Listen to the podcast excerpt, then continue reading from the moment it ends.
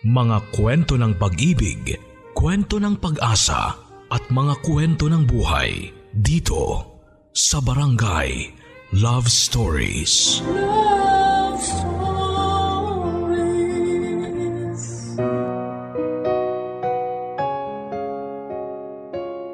Habang may buhay, may pag-asa. Ganito itinuring ni Blessy ang sa kanya. Sunod-sunod man ang naging problema niya ay hindi siya nagpatinag dahil na rin sa pagmamahal sa kanya ng mga taong nakapaligid sa kanya. Pero paano kung ang isa sa mga minahal niya ay hindi na pala parte ng kanyang buhay? Kakayanin pa kaya niyang lumaban? Mga kabarangay, narito na ang huling parte ng sulat ng ating letter sender. Sina Blessy at Archie na ba ang magpapatunay na may forever? Alamin natin yan dito lamang sa mga kwento ng pag-ibig, buhay at pag-asa sa nangungunang Barangay Love Stories. Dear Papa Dudut, Magandang araw mga kabarangay. Magandang araw din sa inyo Papa Dudut. Ako po ulit si Blessy, 53 years old, iwalay sa asawa at walang anak. Lagi pong sinasabi na ang pagpapakasal ay hindi parang kanin na kapag napaso ay basta-basta na lamang iluluwa. Minsan ko na rin pong nasabi ang mga katagang yan. Pero ang kaso ko ay hindi po ako napaso sa init ng kanin. Ako mismo ang nagpasya na iluwa ito. Kung babalikan ang mga nauna kong kwento ay parang nakakaingit na sa akin napunta ang taong gusto kong maging akin. Si Archie. Pero hindi para sapat na makatuluyan mo lamang ang taong gusto mo. Kailangan mo rin palang alagaan ng relasyon ninyo kasabay ng mga problemang susubok sa tatag ng inyong pagsasamahan. Sa kasamaang palad ay hindi ko po naalagaan ng buhay mag-asawa namin ng lalaking pinakasalan ko. Isinakripisyo ko ang pagsasama namin para may pagpatuloy niyang maging masaya kahit na wala na ako. Noong iniwan ko ang asawa ko ay sa La Union po ako dumiretso. Naisip ko na wala na akong ibang mapupuntahan pa kundi ang bumalik sa mga magulang ko. Sa kanila po ako nagsimula ulit at tinanggap naman po nila ako. Pilit kong ibinalik sa dati ang sarili ko. Nagtayo ako ng maliit na kainan ng panghapong merienda sa tapat ng bahay namin. Naging mabenta naman po ito lalo na at ang bahay namin sa probinsya ay napapalibutan ng mga opisina at malapit din sa eskwelahan. Lumipas ang isang taon ay nakaramdam din ako ng kaunting kaginhawahan. Hindi man katulad ng dati pero masaya ako na nakakalimutan ko na ang trauma na pinagdaanan ko sa pagkawala ng dalawa kong anak. Pero kahit na ganoon, may kaunting kirot pa rin akong nararamdaman sa puso ko. Lalo na tuwing napapadaan sa isipan ko ang dati kong asawa na si Archie.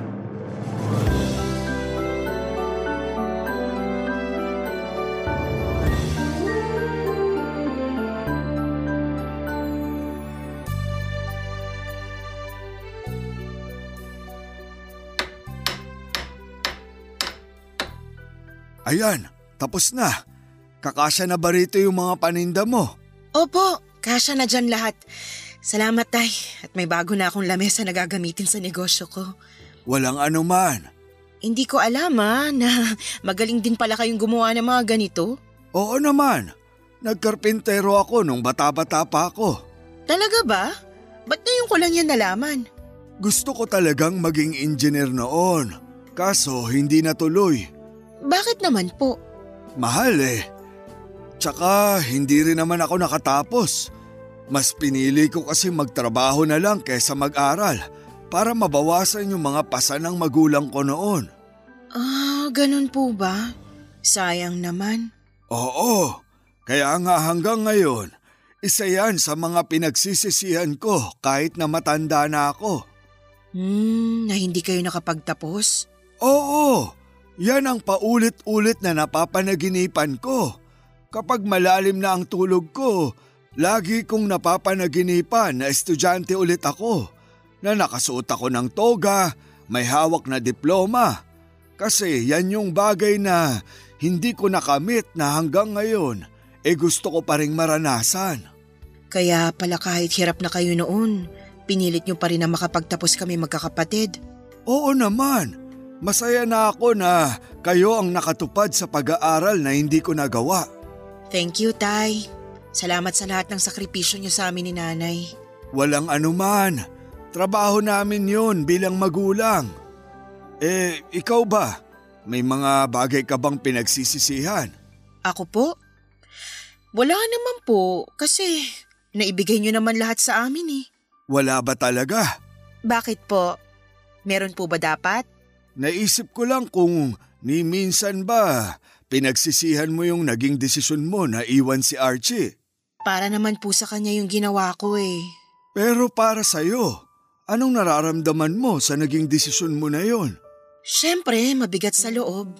Pero okay na rin yun kasi hindi ko na kailangang isipin pa kung masasaktan ko siya o hindi. Kung masaya pa ba siya o hindi na. Ngayong magkahiwalay na kami, nawala na yung konsensya na nararamdaman ko dahil hindi ko naibigay sa kanya yung, yung mga pinangako ko noon. Hindi na siya damay sa mga pasakit na bitbit ko ngayon. Pero hindi ba, nangako ka rin na hindi mo siya iiwan sa hirap at ginawa. Paano yun? Iniwan ko po siya para guminhawang buhay niya. Sa tingin mo, guminhawa ba ang buhay niya nung nawala ka? Eh, hindi ko po alam. Wala na akong balita sa kanya eh. Pero sana, sana maayos na ang kalagayan niya ngayon. Sana masaya na siya. Hindi mo ba siya namimiss? Minsan, naiisip ko siya. Pero wala eh. Kailangan kong panindigan yung ginawa ko. Kahit gusto ko siyang makita ulit, kahit, kahit gusto ko siyang kumustahin, kailangan ko magpigil. Hindi mo ba naisip na dahil sa ginagawa mo, hindi lang sarili mo ang sinasaktan mo, kundi maging siya? Ayokong isipin na ganun nga yung nangyari.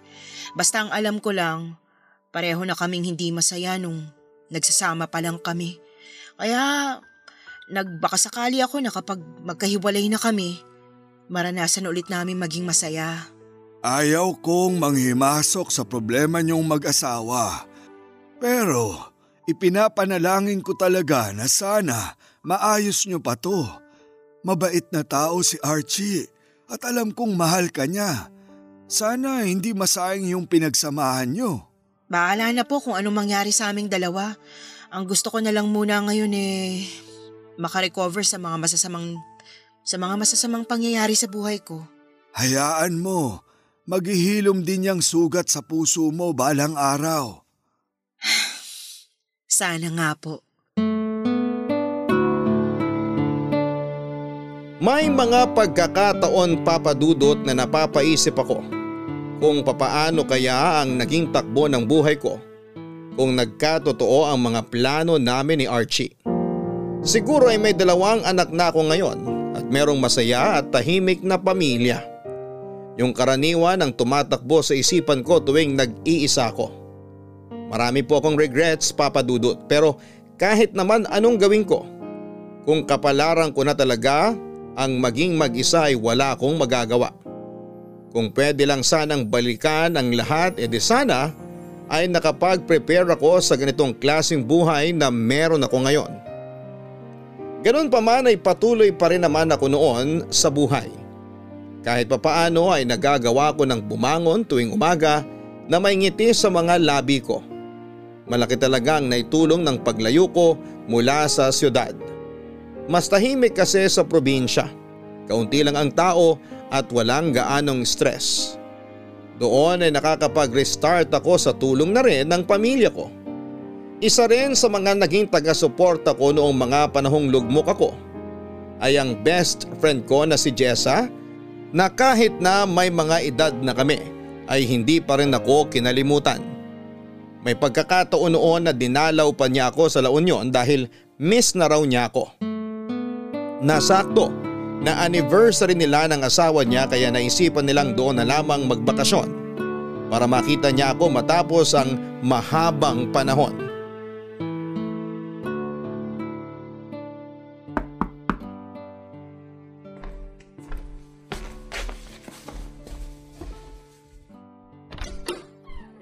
Plessy! Jessa! Pasensya na. Hindi ko na kayo nasundo sa terminal. Okay lang. Nag-tricycle na lang kami papunta sa hotel. Malapit lang naman pala. Pero itong bahay nyo, dito ako nahirapan maghanap. Yung tricycle na sinakyan ko parang hindi taga rito. Inikot-ikot ba naman ako? Ang mahal tuloy ng arkela. Papasok kasi tong sa amin. Sabi ko naman sa'yo, pangalan ni tatay ang pagtanong mo. Hindi ako sikat dito sa amin. Hayaan mo na, ang mahalaga nandito na ako. Nasaan pala mag-ama mo? Nagpaiwan sila sa hotel, pagod sa biyahe. Ay, ganun ba? Sayang naman. May binili pa naman akong pagkain para sa inaanak ko. Ibigay mo na lang bukas. Dadaling ko sila dito. Ah, sige. So, ano na? Kumusta ka na? Heto, maganda pa rin naman. Oo, blooming ka nga ngayon. Siyempre, palaging may dilig. Masipag na pangasawa ko eh. Eh di, ikaw nang may masipag na asawa. Para mo namang sinabi na tuyot na ako kasi wala na akong asawa ngayon. Actually, hanggang ngayon ba solo flight ka pa rin? Wala ka pa bang pinapalit sa asawa mo? Kailangan bang palitan? Aba, kung gusto mong manatiling tuyot, edi wag mo nang palitan. Pero seryoso nga, wala kang jowa ngayon? Wala, matanda na ako para dyan. Ano ka ba? Walang pinipiling edad ang pag-ibig. Pwede kang lumande kahit marami ka ng wrinkles. Okay na ako sa huli. Hindi ko na kailangan ng bagong pag-ibig. Alam ko kung bakit. Bakit?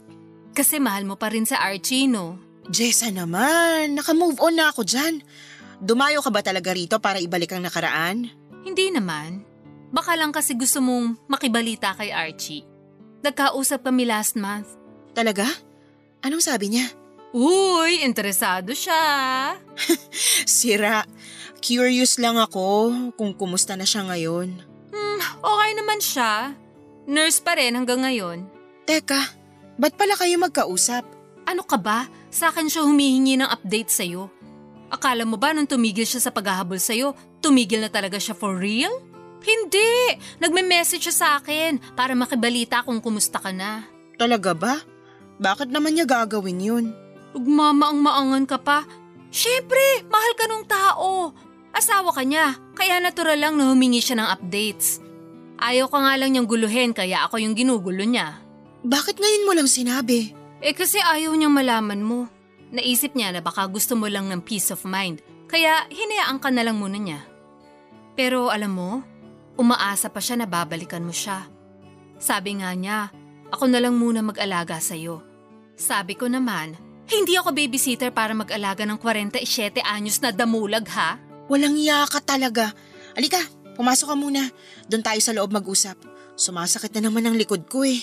Ayan, signs of aging na yan. Oo nga eh. Ramdam ko ng pananakit ng kasukasuan ko. Marami akong ichichika sa'yo. Pero bago yan, pahingi muna ng tubig. Kanina pa ako uhaw eh. Halika, doon tayo sa loob.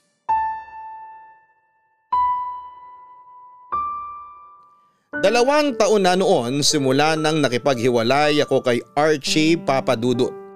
Sa panahong yon ay aaminin kong nakaramdam ako ng pagsisisi sa ginawa ko. Tama nga ang sinabi sa akin noon ni tatay na baka pagsisihan ko ang gagawin kong pakikipaghiwalay sa kanya.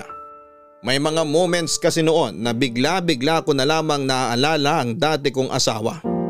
Lalo na tuwing ginagawa ko ang mga bagay na dati niyang ginagawa para sa akin. Tulad na lang tuwing sumasakit ang puson ko. Palagi niya akong minamasahe para mabawasan ang sakit na nararamdaman ko. Namiss ko rin ang mga pasalubong niyang midnight snack tuwing natatapos ang shift niya sa ospital. Pati na rin ang mga pang-iinis niya sa akin kapag napapansin niyang masama ang timpla ko.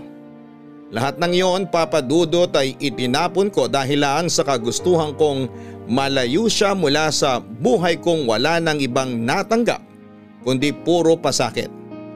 Napapatanong tuloy ako kung tama ba ang ginawa ko. Kung masaya na ba siya ngayon. Kung may bago na ba siyang kinakasama. Kung minsan ay pumapasok din ba ako sa isipan niya. Natatakot naman ako noong mangumusta sa kanya dahil alam kong napakalaki ng kasalanang nagawa ko sa kanya. Takot din akong malaman na baka may iba na siyang mahal papadudot. Pero dumating po ang araw kung kailan ay nakabuo ako ng kumpiyansa at tapang. Noong nabigyan ako ng pagkakataong bumalik sa Maynila, ay naisipan kong kitain si Archie papadudot. Barangay Love Stories. Barangay Love Stories. Magbabalik ang Barangay Love Stories. Kabarangay, i-share mo ang iyong barangay love stories. Sabay-sabay nating pakinggan ang iyong kwento ng pag-ibig, buhay at pag-asa. Ipadala lang sa barangay love stories at yahoo.com. Ang karugtong na mga kwento ng buhay sa Barangay Love Stories. Papadudot saktong birthday noon ni Jessa kaya may dahilan ako para lumuwas sa Maynila. Nagpaalam ako sa mga magulang ko na dadalo ako sa birthday party ni Jessa kahit na ang totoong pakay ko naman. Nang time na yon ay ang makita si Archie. Habang nasa biyahe ay hindi ko maiwasang magbalik tanaw sa nakaraan. Kung papaano ko nakilala si Archie sa bus terminal. 25 years old lamang ako noon. Nakakatuwang isipin na ang pagkikita namin yon ay nauwi sa ganitong sitwasyon. Totoo nga na napaka-unpredictable ng mga pangyayari sa buhay natin. Habang papalapit na ako sa lugar, na minsan ko nang tinakasan ay sobrang lakas ng kaba ng dibdib ko. Magkahalong takot at excitement ang nararamdaman ko. Pagkarating ko sa Maynila ay sinalubong ako ng mga naglalakihang building at billboard sa may EDSA. Nakakapanibago dahil ngayon lamang ulit ako nakapunta doon matapos ang mahabang panahong pagtira ko sa probinsya. Dumiretso ako sa bahay nila Jessa dahil nag-offer siya na doon muna ako magstay habang nasa Maynila ako. Mas makakatipid daw ako kesa mag-check-in pa sa hotel kaya pumayag na rin ako. Tinulungan ko siya sa paghahanda para sa party niya kinabukasan. Papadudot sa buong birthday celebration ni Jessa, wala akong ibang iniisip noon kundi si Archie lalo na noong mga oras na yon ay alam kong magkalapit na lamang ulit kaming dalawa. Ano, napagod ka ano? Oo, ako yung birthday celebrant pero ako yung inalila nyo ngayong araw? Grabe! Mabuti na lang pala nandito ako ngayon. Paano ka na lang kung wala akong katulong mo? Kaya nga eh. Magpahinga ka na lang muna dyan. Ako na magliligpit dito. Salamat ha, laking tulong mo talaga ngayong araw. Hindi bale, babawi ako sa iyo bukas. Mag-girl banding tayo. Mm, may lakad ako bukas eh. Saan naman? May date ka? Wala. May gusto lang akong kitain. Sino? Si Archie ba? Si Archie no? Oo, siya nga. Oh my gosh! Muling ibalik na ba ang tamis ng pag-ibig? Baliw! Kukumustahin ko lang siya. Uwe, sabihin mo na ang totoo. Comeback na ba to? Hindi nga. Ano ka ba? Eh di hindi. Pero bakit mo naman siya gusto makita? Wala lang. Bawal ba? Naku ha, kumikirenking na ulit ang best friend ko ha. Luka-luka ka talaga. Pero alam mo ba kung saan siya mahahanap? Wala na ba siya sa dati? Hindi ko alam. Samahan kita, gusto mo? Kahit wag na. Magpahinga ka na lang. Alam kong napagod ka ngayon eh. Gusto ko makita kung ano magiging reaction nyo sa isa't isa after nyong hindi magkita ng mahabang panahon. Okay, okay. Ikaw ang bahala. Basta wag ka masyadong eksenadora ha. Baka mamaya kung ano-ano masabi mo kapag nagkita na kami. Huwag kang mag-alala. Para lang ako multo na manonood sa inyo. Excited na tuloy ako. Sa tingin mo, gusto niya rin kaya ako makita? Hindi ko alam. Siguro naman matutuwa yan kapag nakita ka niya na ulit. Wala ka na bang balita sa kanya? Wala na eh. Matagal na rin kaming hindi nagkakausap. Wala na rin naman ako masyadong balita sa'yo the past years. Kaya wala na akong nia-update sa kanya. Kinakabahan tuloy ako. Paano kung may kinakasama na pala siya? E di sabihin mo, tabe, nandito na ang original. Sira ulo ka talaga. Pero seryoso, happy ako na nagkaroon ka ulit ng interes na makita si Archie. Naaawa na rin ako sa kanya noon eh. Pero advice ko lang ha, bago ka makipagkita sa kanya, dapat alam mo kung ano yung rason kung bakit hindi ka nakipagkita ulit. Hindi yung bigla ka na lang susulpot na parang kabute, tapos mawawala din pala na parang bula. Hindi ko alam kung anong dahilan kung bakit ko siya gustong makita eh. Basta, gusto ko lang. Lakas ng trip mo. So, anong gagawin mo after nyo magkita? Hmm, ewan ko. Bahala na kung anong mangyari. Ang galing! Manggugulo lang ang peg. Hmm, sa tingin mo, kapag ba nagpakita ulit ako, magugulo ko ba yung buhay niya? Huwag na lang kaya ako tumuloy. Ay hindi, wala nang bawian. Magpapakita ka sa kanya bukas. Hahanapin natin siya. Matapos ang birthday party ay ako naman ang sinamahan ni Jessa. Tinulungan niya ako para makapaganda sa muling pagkikita namin ng dati kong asawa. Una naming pinuntahan ang dating bahay na tinitirhan namin ni Archie. Kaso'y napag-alaman naming matagal na pala siyang lumipat ng tirahan. Sa pamamagitan ng Facebook ay sinubukang hanapin ni Jessa kung saan maaaring nakatira si Archie. Sa aming dalawa ay mas teki kasi ang kaibigan kong yon papadudot. Napag-alaman namin na sa Sampalok na pala nakatira si Archie. Doon ay nagtanong-tanong kami kung may nakakakilala ba sa kanya. Matapos nga ang ilang oras na paghahanap ay isang lalaki ang nakausap namin papadudot. Caretaker siya sa isang apartment kung saan ay kasalukuyang nanunuluyan noon si Archie. Itinuro niya kung saan ang lugar na hinahanap namin at sobrang lakas ng kaba sa dibdib ko ng mga oras na yon papadudot. Hindi ko kasi alam kung papaano ko haharapin si Archie. Hindi ko alam kung ano ang sasabihin ko sa kanya at hindi ko rin alam kung ano nga ba talaga ang dahilan kung bakit ko siya gustong makita. Pero ang kaba na nararamdaman ko sa dibdib ay napalitan ng sakit. Nasa malayo pa lang kami ay tanaw ko na kaagad si Archie. Nakatayo ito sa tabi ng isang motor habang sinusuotan ng helmet ang isang babae.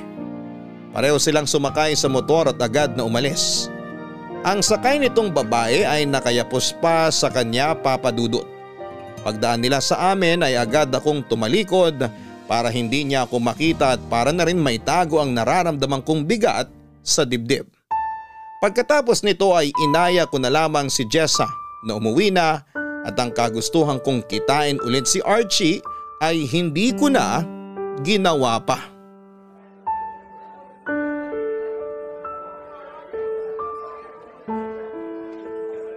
Tulala ka na naman dyan. Iniisip mo ba yung nakita mo? Sa tingin mo, kinakasama niya kaya yung babaeng angkas niya kanina? Hindi ko alam. First time ko ring makita yun eh. Baka nga sila na. Ang sweet nila eh.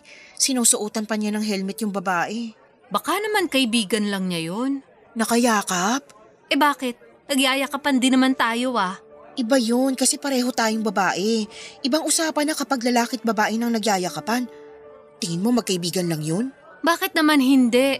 Sa panahon natin ngayon, sobrang open na ang mga magkakaibigan. Wala nang mali siya kahit magyakapan. Malakas talagang hinala ko na kinakasama niya na nga yun. Selos ka? Hindi. Masaya ako na nakahanap na siya ng bagong pag-ibig. Iba yung sinasabi mo sa itsura mo ngayon eh. Masaya daw pero parang namatayan naman niya mukha mo. Siyempre, may konting kirot din naman akong nararamdaman. Oo naman. Natural lang yung nararamdaman mo kasi mahal mo yung tao. Pero wala na akong karapatang magselos kasi wala na kami ni Archie. Asawa ka pa rin niya. Asawa mo pa rin siya. May karapatan ka pa rin magselos. Ako mismo nagsabi sa kanya na maghanap siya ng iba. Sinabihan ko siya nung naghiwalay kami na maghanap ng babaeng magpapasaya sa kanya. Kasalanan mo naman pala eh. Alam ko. So, ano nang gagawin mo niyan? Eh, uuwi na lang ako sa La Union. Hindi ka na makikipagkita kay Archie? Hindi na. Mukhang tahimik naman na ang buhay niya eh. Masaya na ako na makitang nasa maayos na siyang kalagayan. Alam mo, Kanina mo pa pinipilit yung salitang masaya eh. Hindi ka masaya. Nakikita ko at nararamdaman ko na hindi ka masaya. Okay lang maging malungkot. Huwag mo nang idena yun. Oo, malungkot ako sa nalaman ko kasi may parte ng puso kong umaasa pa pero totoo nga na masaya ako para kay Archie. Hindi masaya yung tamang term. Eh ano? Nakahinga. Sa wakas, nakahinga ka na ng maluwag. Kasi nakita mo na na okay na ang buhay ng dati mong asawa. Kasi 'di ba? Nasabi mo dati na hindi mo maiwasa makonsensya kasi iniwan mo siya sa ere. Ngayong alam mo may ipinalit na siya sa pwesto mo, wala ka nang ibang iisipin. Yun nga lang, nalaman mong mapait na katotohanan may iba na siya. Kasing pait niyang kape na iniinom mo. Hmm, o sige, hindi na ako masaya. Pero tama ka. Makakahinga na ako sa wakas kasi alam ko na, na masaya na ngayon si Archie sa piling ng iba. Oo, ang lungkot naman nun. Hayaan mo. Gusto mo, ireto na lang kita sa mga kakilala ko? Marami akong friends na byudo. Hanggang ngayon, wala ka pa rin talagang pinagbago. Pati ba naman ngayong matanda na tayo, di mo pa rin ako titigilan sa pagreto mo na yan? Siyempre, hindi kita hayaang sawi sa pag-ibig. Wag na. Masaya na ako sa buhay ko bilang probinsyana. Okay, sabi mo eh. Take out na natin tong kape. Sa bahay na lang tayo. Magluluto ako ng chili garlic pasalubong mo sa tatay mo. Uy, gusto ko yan! Tsaka, kailangan ko na rin magpahingi. Sumasakit na naman yung puson ko.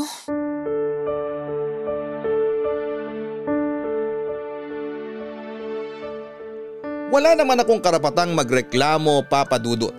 Ako naman kasi ang may kasalanan ng lahat. Ako ang umalis at ako rin ang nag-utos sa sarili kong asawa na maghanap na lamang siya ng ibang babae sa pag-asang magbabago pa ang buhay nito. At mas magiging masaya siya kapag malaya na mula sa piling ko. Ipinagtulakan ko siya palayo para hindi na siya madamay sa mga pinagdadaanan kong kalungkutan noon. Noong nakita ko si Archie na nasa maayos na lagay at masaya na sa piling ng iba ay aminado akong sobrang nasaktan ako papadudot. Kahit na yun naman ang hiling ko para sa kanya. After all ay siya pa rin naman kasi ang laman ng puso ko. Pero wala na akong magagawa pa. Tahimik na ang buhay niya at ayoko na itong guluhin pa. Ilang araw pa akong nanatili sa bahay nila Jessa papadudot bago ako tuluyang bumalik sa La Union. Doon ay pinilit ko ng kalimutan si Archie. Itinapon ko na ang bawat pag-asang nararamdaman ko na baka magkabalikan pa kami. Pinanindigan ko na lamang ang desisyong ginawa ko noon dahil ako lang din naman ang punot dulo ng sakit na nararamdaman ko. Ako ang may gawa nito kaya ako mismo ang haharap sa mga naging bunga ng maling pasya ko sa nakaraan ko. Barangay Love Stories. Barangay Love Stories. Magbabalik ang Barangay Love Stories. Mga hugot na may kurot. Kung alam mong para sa'yo, ipaglaban mo. Barangay LS Love Says. Pero kung may mahal na siyang iba, palayain mo na. Barangay LS Love Says. Now streaming on Spotify.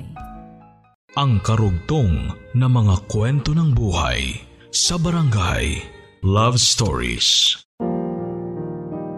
Pagbalik ko sa La Union ay pinagpatuloy ko ang simpleng pamumuhay ko doon papadudot.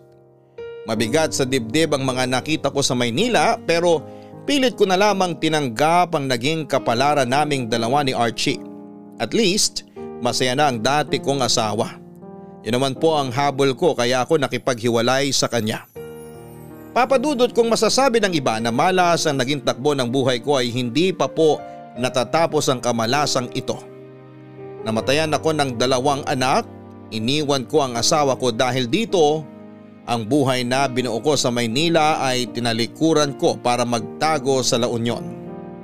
Akala ko yun ang rurok ng lahat pero mas may malala pa pala. Ilang buwan matapos akong bumisita sa Maynila ay isang masamang balita ang dumating sa buhay ko. Matagal ko nang nararamdaman ang kakaiba sa katawan ko. Akala ko ay dahil tumatanda na ako kaya normal lang ang pagsakit ng likod ko. Nagkakaroon din ako ng heavy periods na naisip ko ay okay lang dahil nasa menopausal stage na ako. Pero sa pagtagal ng panahon, unti-unting nagiging bloated ang katawan ko. Dumating nga sa puntong hindi nakasya sa akin ang mga pantalon at shorts ko. Inakala ng lahat ay buntis ako pero imposibleng mangyari yon dahil never na akong nanlalaki simula nung maghiwalay kami ni Archie. Para malaman ang rason nang nangyayari sa akin ay nagpunta ako sa doktor at doon ay napag-alaman kong may malubha na pala akong karamdaman, papadudot.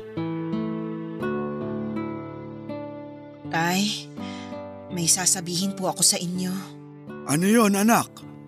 May Nalaman po ako masamang balita ngayon. Ano yun? Tungkol saan? Naalala niyo pa ba nung time na hindi ako makabangon sa kama kasi sobrang sakit ng likod ko? Oo, muntik ka na nga naming itakbo sa ospital kaso sabi mo wag na lang. Yun nga po, nawala na lang yung sakit nung uminom ako ng maraming pain reliever. May kinalaman ba yun sa balitang nalaman mo? May sakit ka ba? Eh, nung time na yon, Nagtaka na ako kung may problema ba sa akin. Hindi lang kasi yun yung nararamdaman ko eh. Minsan, lagi ding masakit ang ulo ko, tsaka madali na lang ako mapagod. Tapos, dumagdag pa tong tiyan ko. Bigla na lang lumaki kahit na hindi naman ako matakaw kumain. Alam ko may problema sa akin kaya nagpa-check up ako sa doktor. At anong sabi nila? Kinunan ako ng blood test, tapos sinadya sa akin ng doktor na magpa-ultrasound. Oh, tapos? Nakita nila sa ultrasound na may namuong tubig sa tiyan ko. Kaya daw ako bloated dahil doon. Eh ano raw solusyon dyan? Kailangan ko raw pong maoperahan para maalis yung tubig sa tiyan ko. Kailan? Magpa-opera ka na para di na lumalayan. Opo, nakaschedule na po ako. Meron pa ba? May hindi ka pa ba sinasabi sa akin? Nagpa-CT scan din po ako. May nakita po silang tumor. Meron po akong ovarian cancer, Tay. Ha? ha? May cancer ka? Opo. Anak! Tay, hindi na po natapos-tapos tong mga problema ko. Lagi na lang ako nakakatanggap ng masamang balita. Lalabanan natin yan. Hindi ka namin iiwan. Ang hirap, Tay. Hindi naman ako malakas eh. Pero bakit pulto-bultong problema ang laging binibigay sa akin? Anak, pagsubok lang to. Madami ka ng pinagdaanan sa buhay. Ngayon ka pa ba susuko? Opo, tay. Gusto ko nang sumuko. Wag. Wag kang susuko, anak. Nandito kaming pamilya mo para tulungan ka. Huwag kang mawala ng pag-asa. Hindi ko na po alam. Pagod na po ako. Cancer lang yan. Kayang-kaya natin yung labanan. Paano kapag ayoko na pong lumaban? Aba, hindi ako makapapayag. Ama mo ko at hindi ko hahayaang sumuko ka na lang basta. Alam kong hinahayaan kita sa mga desisyon mo noon. Pero sa pagkakataong ito, hindi kita mapagbibigyan sa gusto mo. Lalaban tayo anak. Sa ayaw at sa gusto mo, tatalunin natin yung sakit mo. Sana kasing tapang ko rin kayo. Matapang ka na. Nakita ko lahat ng pinagdaanan mo at masasabi ko na mas matapang ka pa kesa sa akin. Kaya kung maaari, huwag ka munang sumuko. Subukan mong lumaban. Salamat po, Tay. Ano ngayon ang plano ng doktor mo? Kailangan ko raw po magpakimo. Tapos kapag mahina na yung cancer sa katawan ko, tsaka na nila ako ooperahan. Alam na ba yan ng nanay mo? Hindi pa po. Sa inyo ko palang po ito sinasabi. Huwag mong madaliin. Sabihin mo sa kanila ang totoo kapag handa ka na. Basta tandaan mo lang, kakampi mo kami. Kaya huwag kang matatakot na humingi sa amin ng tulong.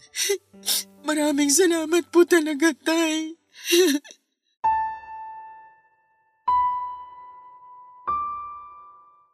Papadudot ilang beses ko na pong narinig mula sa iba't ibang tao ang katagang pagsubok lang ang lahat. Iniirapan ko na lamang ito dahil sa mahabang panahon ay wala nang ibang dumating sa buhay ko para manggulo kundi puro pagsubok lang. Para ngang hindi na pagsubok ang mga nararanasan ko kundi parusa na dahil hindi na ito matapos-tapos. Mabait naman ako sa pagkakaalam ko wala akong tinatapakang tao. Kailanman ay hindi ako gumawa ng masamang bagay. Sumusunod ako sa mga batas ng tao pati na rin sa batas ng Diyos. Sa abot ng aking makakaya ay umiiwas akong makasakit ng tao. Pero kahit na ganoon, ganito pa rin ang mga pagsubok na ibinibigay sa akin. Para bang nasanay na ako sa mga masasamang kapalaran ko. Kaya siguro ay nasanay na lang din si Lord na bigyan ako ng mga ganong klase ng problema. Pinagtitripan yata ako ng mundo dahil kahit mag-isa na nga lang ako ay hindi pa rin ako tinatantana ng problema. Mabuti na lang po at meron pa rin po akong pamilya at mga kaibigan na nagsilbing support system ko. Kung hindi dahil sa kanila ay sumuko na talaga ako. Kung wala sila ay baka hindi ko na kayaning lumaban pa sa mga pagsubok na meron ako. Nandiyan ang tatay Emilio ko na laging handang magbigay ng mga payo sa akin. Ang nanay ko na kahit 50 anyos na ako ay inaalagaan pa rin ako na parang baby. Ang mga kapatid ko na handang tumulong financially at ang mga kaibigan kong tulad ni Jessa na nagsilbing sandigan ko lalo na noong nalaman nilang may malubha akong sakit. Papadudot ng mga panahong hindi ko na alam ang gagawin ko. Isang bagay ang ginawa ni Jessa na hindi ko inaasahan. Nakipagkita siya kay Archie para ipalam dito ang sakit na meron ako.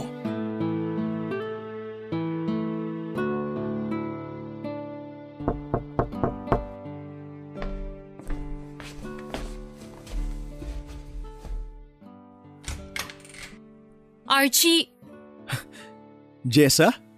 Uy, ikaw nga. Minimessage kita sa Facebook mo. Hindi ka nagre-reply kaya pinuntahan na lang kita rito. Nag-message ka? Wala naman akong natanggap na message mo. Ah, baka nasa message request ko kaya hindi ko nakita. Ano meron? Long time no see ah. May ibabalita sana ako sa'yo.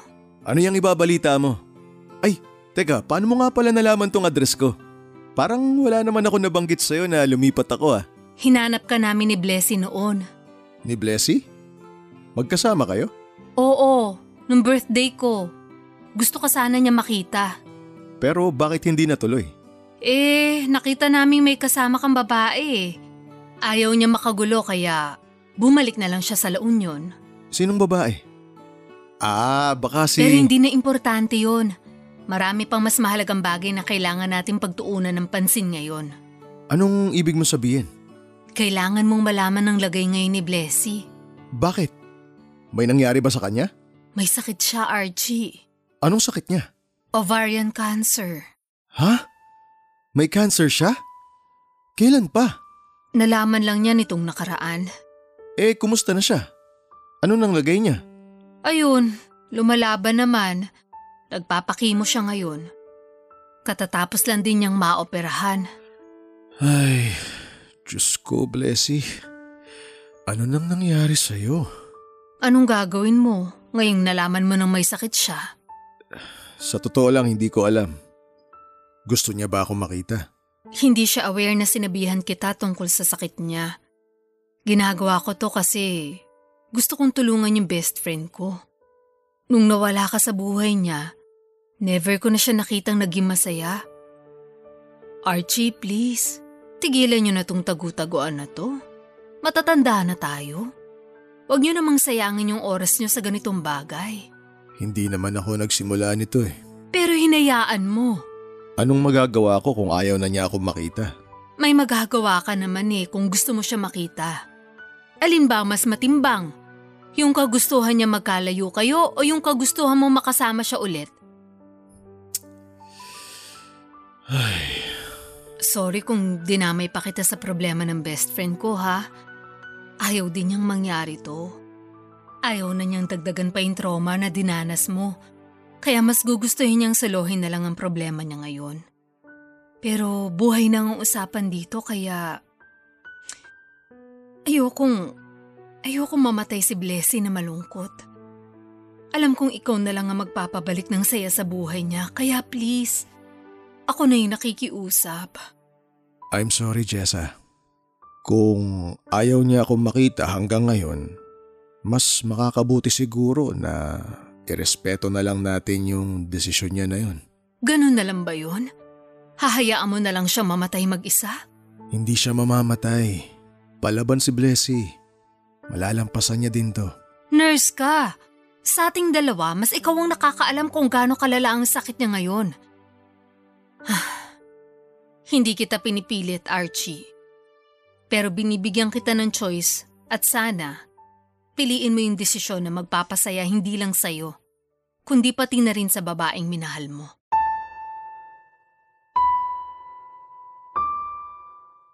Nung una ay nainis ako sa ginawang yun ni Jessa dahil pinangunahan niya ako.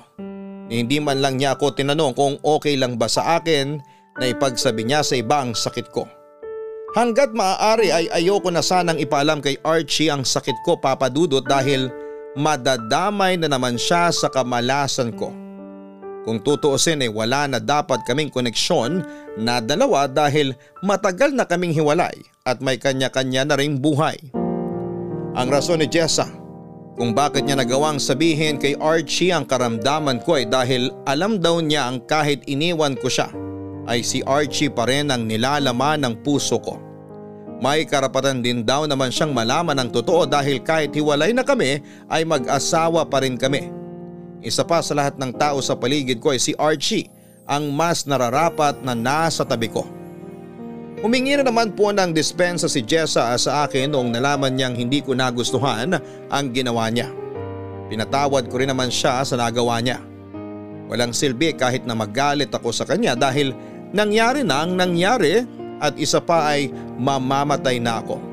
Kaya wala na akong oras para magtanim ng sama ng loob. Yun lang ay ayoko ring makaperwisyo sa mga huling sandali ko sa mundong ito. Kaya ayoko na sanang isama pa si Archie sa problema ko. Kaso nga lang ay huli na ang lahat. Alam na ni Archie ang katotohanan, papadudot. Barangay Love Stories. Barangay Love Stories. Magbabalik ang Barangay Love Stories. Next applicant please! Good morning, sir. Naghahanap ka ng trabaho, di ba? Yes, sir. Bakit ka umalis sa dati mong trabaho? Ang daming problema, sir eh. Toxic, sir. Parang ang lungkot palagi. Eh, gusto ko kasi masaya yung trabaho. Ba't di ka mag-clown? Smile ka naman dyan! Kwentong Barangay LS. Now streaming on Spotify. Ang karugtong na mga kwento ng buhay sa Barangay Love Stories. Nung nalaman kong meron akong sakit ay agad akong nagsimula sa pagpapagamot papadudot. Sumabak ako sa ilang sessions ng chemotherapy para sugpuin at pabagalin ang pagdami ng cancer cells sa katawan ko. Dahil sa treatment na ito ay unti-unting nagbago ang katawan ko. Nakalbo ako at mabilis na pumayat ang katawan ko. Hindi madali ang treatment ko papadudot, nakaka-drain nakakapagod at nakakaubos ng buhay.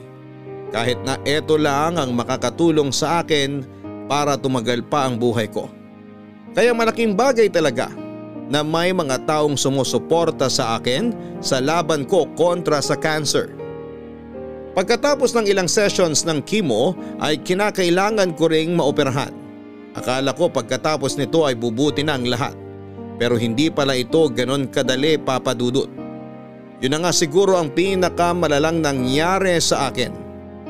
Labas-pasok ako noon sa ospital dahil nagkaroon ng infection ng sugat ko. Sa totoo lang po ay gusto ko nang sumuko. Sinasabi ko kina tatay noon na hayaan na lang nila ako dahil malapit nang bumigay ang katawan ko. Isa pa ay hindi ko naman alam kung bakit o para saan o kanino pa ako lumalaban. Ganon pa man ay hindi nila ako binitawan. Sinamahan nila ako sa laban ko hanggang sa isang araw hindi ko inaasahan na bigla na lamang magpapakita sa harapan ko ang taong matagal ko nang gustong makita. Doon ay agad na nasagot ang katanungan ko. Lalaban ako para sa taong ito.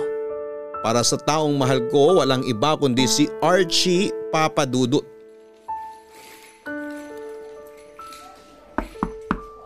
Pasok.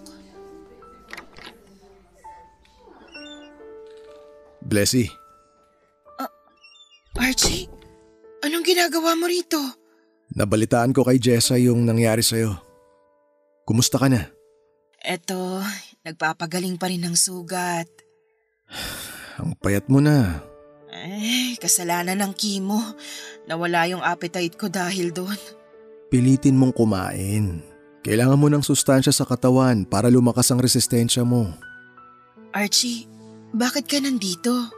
Gusto kitang makita. Tapos, ano nang gagawin mo ngayong nakita mo na ako? Aalagaan kita. Yun yung pangako ko, di ba? Blessy, hayaan mo na akong bumalik sa buhay mo. Pero, paano yung, yung kinakasama mo? Wala akong kinakasama. Eh, may nakita kaming babae sa tinitirhan mo noon. Si Lorelai yon, kaibigan ko. Siya yung umalalay sa akin nung nawala ka. Alam mo ba na muntik na akong mabaliw nung iniwan mo ako? Siya nag-alaga sa akin.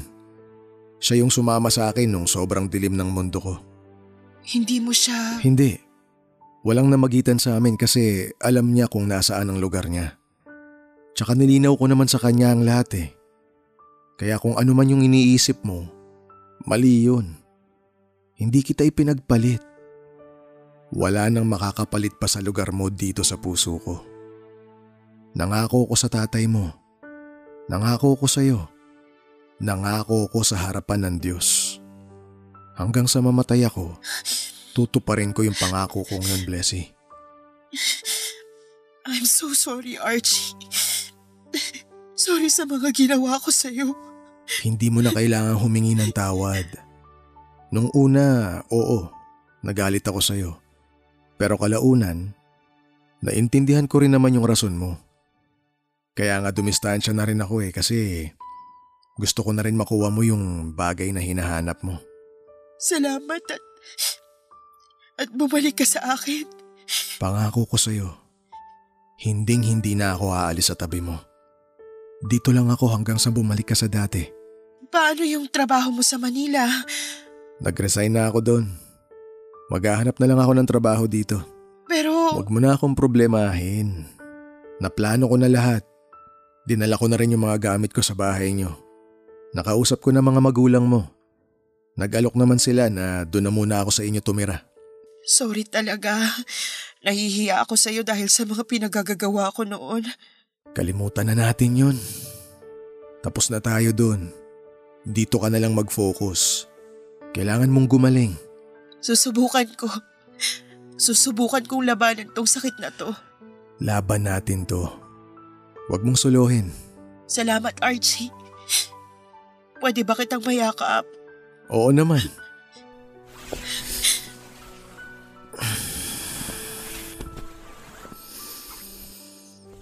I missed you, Blessy. I missed you too. Wala nang hiwalayan ha. Okay? Oo, wala na. Ipangako mo na ano man ang mangyari, sabay nating haharapin ang mga problema natin bilang mag-asawa. Oo, pangako. Simula ngayon, ako na magiging personal nurse mo. Bawal humindi sa akin. Stricto akong nurse. Sana mapagaling niyo po ako. Oo naman. Akong bahala sa'yo.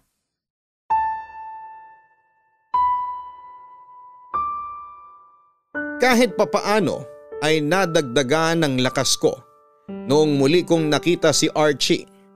Gumaan ang pakiramdam ko at nakaramdam ako ng tuwa noong nasilayan ko ulit ang mukha nito. Simula noong dumating siya ay hindi na nawala si Archie sa tabi ko. Inalagaan niya ako, binantayan at pinalakas hanggang sa gumaling ang sugat ko mula sa operasyon. Noong naghilom ang sugat ko ay bumalik ang dating lakas ko. ay sumailalim ulit ako sa chemotherapy para masiguradong wala ng cancer sa katawan ko. Pagkatapos nito ay nagpa-CT scan muli ako.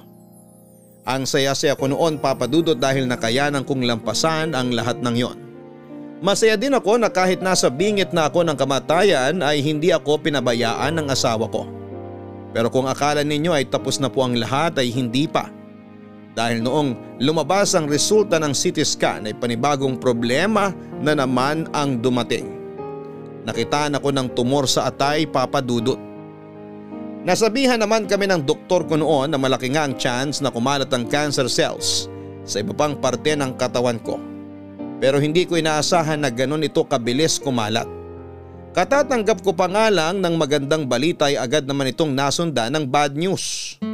Wala pang isang buwan noon noong natapos ako sa gamutan ko pero heto't may bagong sakit na naman akong pinoproblema.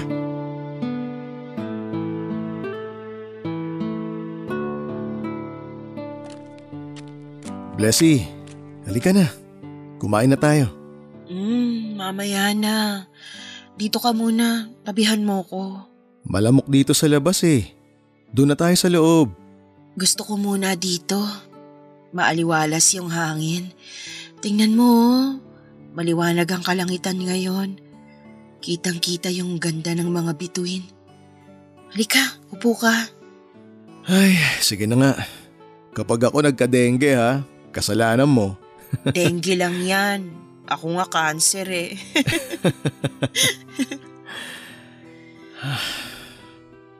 Treatable pero incurable.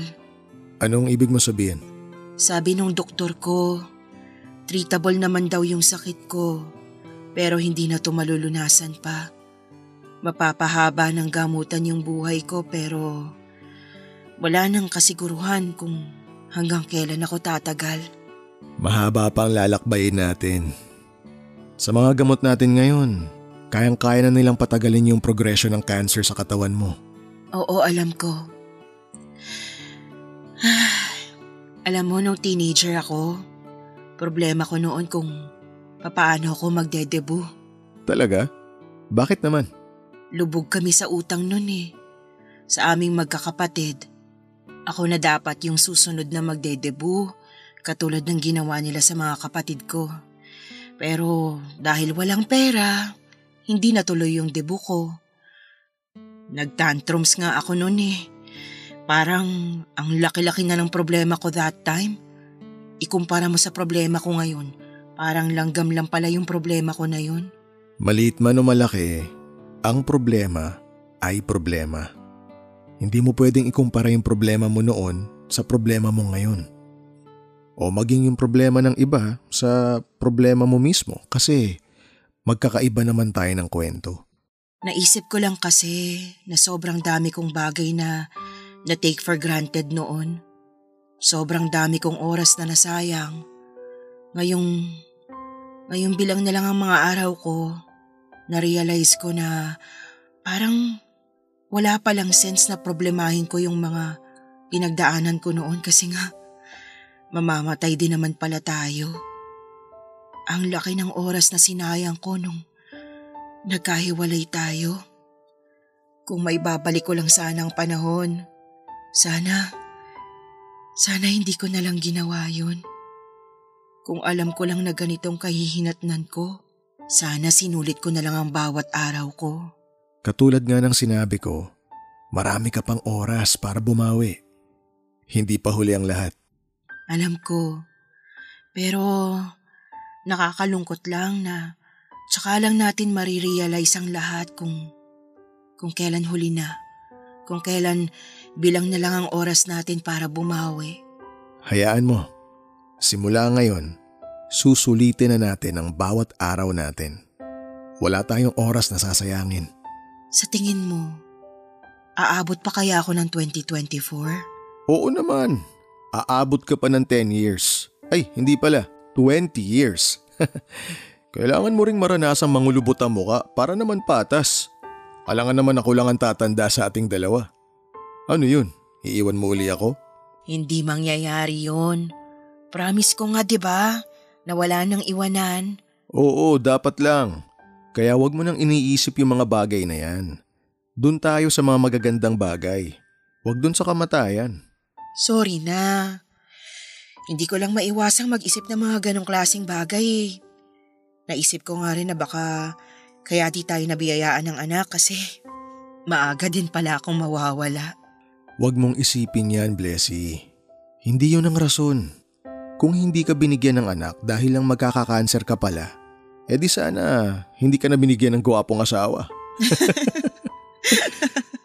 Sa bagay, may punto ka rin naman. Lahat ng nangyayari sa atin may rason. May rason din kung bakit hanggang ngayon malakas ka pa rin. May rason kung bakit hanggang ngayon nandito ka pa rin sa tabi ko. Kaya wag mo nang bilangin yung mga natitirang oras mo kasi mahabang mahaba pa yan. Oo na, hindi na. Halika na, pumasok na tayo. Pinapapak na ako ng lamok dito eh. Mabuti pa yung mga lamok, nakakakain na. Ako kanina pa ako gutom. Oo, sige na nga, kumain na tayo. Kakain ka ng marami ha? Opo. I love you. I love you too. Papadudo tanggap ko na na anumang oras ay maaari ng bawiin ng Diyos mula sa akin ng buhay na pinahiram niya. Kung noon ay para bang may halong galit pa ang nararamdaman ko dahil sa mga nangyari sa akin. Ngayon ay buong puso ko na lamang na niyakap ang kapalarang ito. Dati gabi-gabi ako naghahanap ng kasagutan sa mga tanong ko kung bakit ko pinagdadaanan ang mga bagay na yon. Ngayon ay hindi ko na kailangan ang sagot.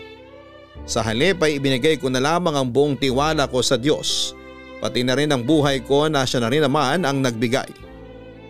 Kontento na ako papadudot, masaya na ako. Masaya na ako na nabigyan ako ng mapagmahal na pamilya, ng maaasahang kaibigan at ng lalaking hindi ako iniwan at pinabayaan. Malaki ang pasasalamat ko kay Archie dahil nakilala ko siya. Nagpapasalamat din ako dahil sa kabila ng mga ginawa ko sa kanya ay mas pinili pa rin niyang bumalik sa buhay ko. Papadudot ilang beses kaming nagkahiwalay ni Archie. Ilang beses kaming sinubok ng sari-saring problema.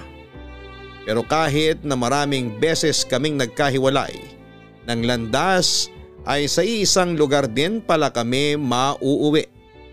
Walang iba kundi sa buhay naming isa't isa. Kung ako po ang tatanungin ninyo ay naniniwala pa rin ako sa invisible string. Naniniwala pa rin ako na kami talaga ang tinadhanang magkatuluyan. Sakto nga na nurse ang napangasawa ko dahil hindi ko alam na magiging pasyente pala ako. Ngayon ay patuloy pa rin po ako sa pagpapagamot. 53 years old na ako at ilang taong ko nang nilalabanan ang sakit ko. Hindi ko man hawak ang kinabukasan. Hawak ko naman ang buhay na meron ako sa ngayon. Kaya hanggat ako ay humihinga, patuloy kong pahalagahan ang bawat oras na ibinibigay sa akin hanggang sa maubos ito. Ito na po ang wagas ng aking kwento papadudot. Maraming salamat po sa pag-aalay ninyo ng oras sa napakahaba kong sulat sa inyo. Maraming salamat din po sa lahat ng nakinig at sumusubaybay sa kwento naming dalawa ni Archie. Mabuhay po kayong lahat. Ang inyong forever kapuso at kabarangay. Blessy. Pag-ibig ang sagot sa lahat. Pag-ibig ang solusyon sa takot, sa pangamba sa pag-aalinlangan sa mga problema. Ito ang pinatunayan ni Blessy at ng kanyang kwento na pinadala sa atin. Kaya naman para sa iyo Blessy kami ay nagtitiwalang malalampasan mo rin ito. Kumapit ka lamang sa puong may kapal at tiyak na hindi ka niya pababayaan. Isa kang inspirasyon at gusto naming malaman mo na proud kami sa iyo. Hanggang sa muli maraming salamat po sa inyong lahat. Ako po ang inyong si Papa Dudut. Sa mga kwento ng pag-ibig, buhay at pag-asa sa Barangay Love Stories, Number 1 Mga kwento ng pag-ibig, kwento ng pag-asa at mga kwento ng buhay dito sa Barangay Love Stories. Love